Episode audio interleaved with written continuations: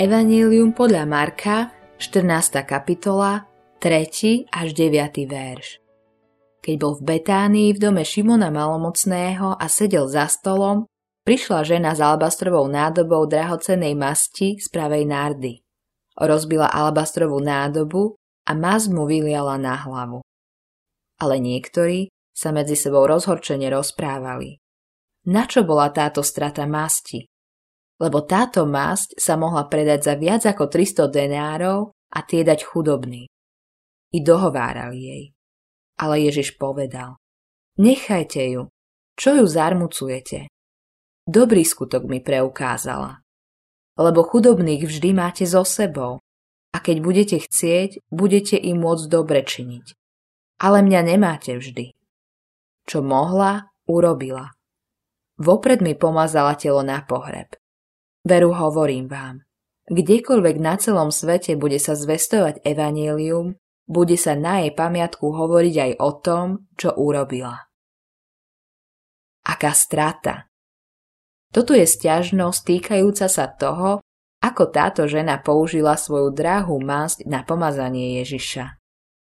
Ježiš to nechce počuť považuje analýzu našich činov čisto na základe nákladov a prínosov za nedostatočnú a skrachovanú. Aj keď mohli byť peniaze z predaja parfumu použité na mnohé dobré veci, Ježiš pokladá jej konanie za dokonale vhodné. Prečo? Pretože je to skutok uctievania. A vie, že život začína tým, čo uctievame. Uctievaj nesprávne veci a nič iné nevyjde úplne správne. Uctívaj ale živého Boha, ktorý sa za nás obetoval v Ježišovej obete a máš nový zmysel toho, na čom záleží a adekvátne si stanovíš v živote priority.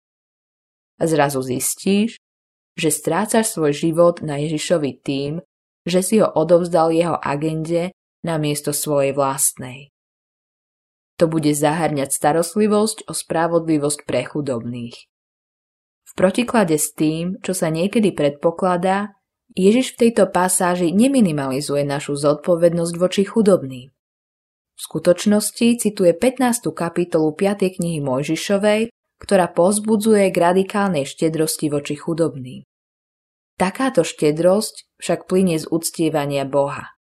Treba začať tým najdôležitejším – Postav Boha nadovšetko ostatné ako jediné, čo si zaslúži tvoje uctievanie a zistíš, že dávaš samého seba do najrôznejších nádherných spôsobov služby svetu.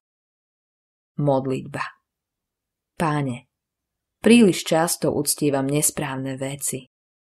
Pomôž mi vidieť, že môj život má byť stratený na teba a až potom sa stane niečím krásnym, čo môžeš použiť v tvojom svete.